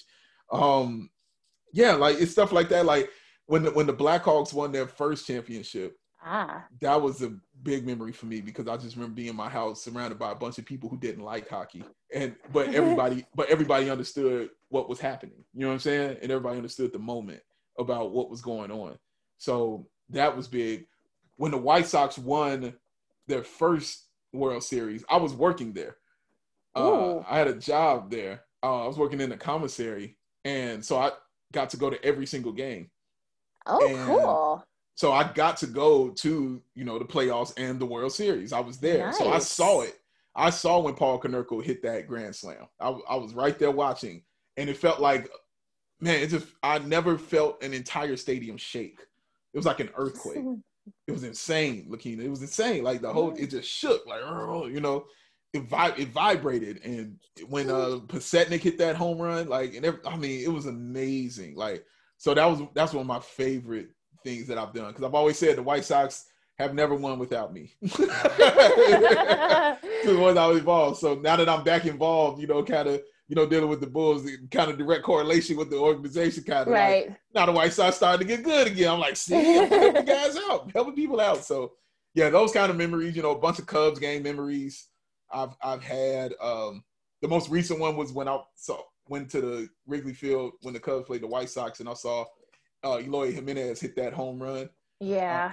because I called it. I- called it. and that's why I, that's why it's the memory because I called it when he came up to bat in the seventh. I told everybody around me, I was like, "Yo, he owe us. He's been bad. All he owe us this right here. It's coming right here. Watch, it's coming right here." And he took it out, and I was just talking mad stuff after that. So, yeah, yeah, a lot of you know, a lot of great sports memories, Akina. Honestly, a lot of great sports memories for me. Oh my gosh! This, you know, the thing this is going really quick. This has been so much fun with you. You know, Yeah. doing this with you, Dave. Hopefully, we can do it again because you know this is some this is some great some great stuff. You can follow follow him on at excuse me at Bawl Sports. It's B A W L Sports. Big Mhm. at Bawl Big Dave. You know on Twitter and you know you know where can people check out you know all your podcasts and stuff. Uh, you can check it out on bawlsports.com, uh, B-A-W-L-sports.com, or anywhere you get podcasts. Uh, you can check us out there. Uh, and make sure you like and subscribe to our YouTube page, uh, the Bawl YouTube page. Definitely check us out over there because that's where you get all your Bulls Outcast shows. Um, and that's where you get, you know, special stuff that we do on Bawl. Uh, because it's not just Bawl on Bulls. We also do Bawl, which is also music centric Yeah, over there. So we talk a lot of culture stuff yeah. uh, on that show too. So yeah, we we got a, we got a lot of podcasts and we got we got a few more coming up too. So it's it's a lot going on. So stay So tuned. yeah, so make sure you guys check him out. You know, check him, Matt, and John out on Hot Mic. You know, for the Bulls, the Bulls out, for the Bulls out, outcast. You know, of course, also on YouTube. You know, in case you know you guys missed it. Also, it repeats on Hot Mic. So you know, if you miss the the, the live, you know, live shots, you know, it's it's right there in the list, the playlist. You know, got a lot of them are there. You know, if you want to leave with them some of the uh, some of the, the crazy things, you know, Matt says, or the crazy things that John say, or you know, Matt still, you know, you know, Dave trying to get Matt to eat uh, salmon burgers. all, all that's co- all that's covered right there. So you know, check all that. it's gonna out. happen. oh, oh, oh, look, I, I'll pay. Look, let me know what it does because I, I, I will pay. I will help you know, help pay to see that. All right, Dave, this has been so much fun. You know, thank you so much. We gotta do this Thank again. you. Hopefully, you know, Sid, you know, has you know, get, you will have his issue, the, the connection issues fixed. So I don't know what's going on, but but even still, though, this was this was a lot of fun. Thank you so much, Definitely. and you know, you know, well, well, well I'll talk to you uh, actually to, to you know uh, tomorrow. Tomorrow, tomorrow yeah, tomorrow for sure. Absolutely. Talk to you tomorrow. McKinney, you already know you're awesome. You're great. Oh, you guys are Like, You're super smart. And yeah, thanks for having us on, man. Thanks for having me on. Appreciate it. Okay, thank you.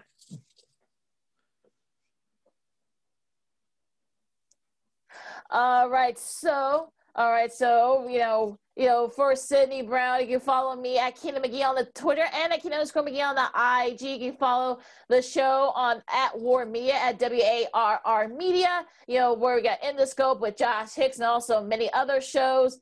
You know, talking sports and pop culture and, and whatnot. So just make sure you guys check it out, you know, on, you know, YouTube, of course, like, share, and subscribe. Also on Anchor, Spotify, Google, you know, all, wherever you get your podcasts, you know, tune in, whatever, it's all there. So for Dave and Sid, I'm Lakia. This has been Second City Sports Zoom style, and we'll see you next week.